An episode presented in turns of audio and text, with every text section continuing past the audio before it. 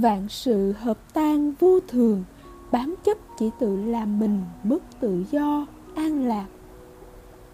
Dù cuộc vui nào cũng có lúc phải tàn, dù nỗi buồn nào cũng có lúc phải vơi, sinh, lão, bệnh, tử, con người và sanh vật đều nằm trong vòng lẫn quẩn ấy, mới còn đó rồi lại vụt tan biến mất như chưa từng tồn tại đã sinh tồn nơi mặt thế gian.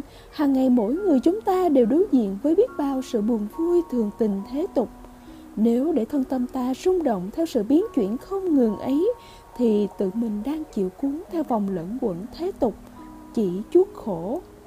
Nhưng nếu ta cố nghĩ rằng mọi thứ đều vô thường, rồi ta buông xuôi tất cả, chẳng màng đến những sự xảy ra trước mắt ta nơi mặt thế gian này cố làm thành kẻ vô tình, vô cảm, thì lúc ấy là ta đang bám chấp vào vô thường, cũng tự làm mình khổ.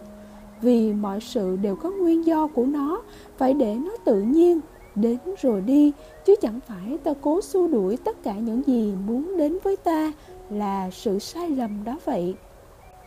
Thế nên, khi nhân duyên đến, thì vui vẻ đón nhận, có khi sẽ phải cực khổ với nó, vì sống hết lòng với nó khi nhân duyên đi thì có buồn một chút, rồi cũng phải vui vẻ đón nhận.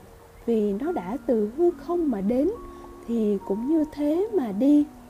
Nhân duyên này được hiểu bao gồm các lý sự như tự nhiên nắng mưa, nóng lạnh, tiết khí, tâm tình con người đối đãi cùng nhau, ông bà, cha mẹ, vợ chồng, con cái, bạn bè, vật nuôi, cây trồng, sức khỏe, xã hội, chỗ ở vật quý cho đến tiền tài danh lợi.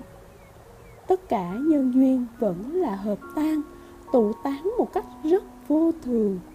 Nếu mãi bám chấp vào nhân duyên, chấp vào trạng thái hỷ lạc bi hoan phúc khổ giả tạm, thì tự mình là mình mất tự do vậy, sao giải thoát được? Một chén trường xuân ấm tịnh lòng, giữa đời dâu bể mặt thông dong mắt tai mũi lưỡi thân cùng ý. Duyên khởi duyên tan cũng hiệp không.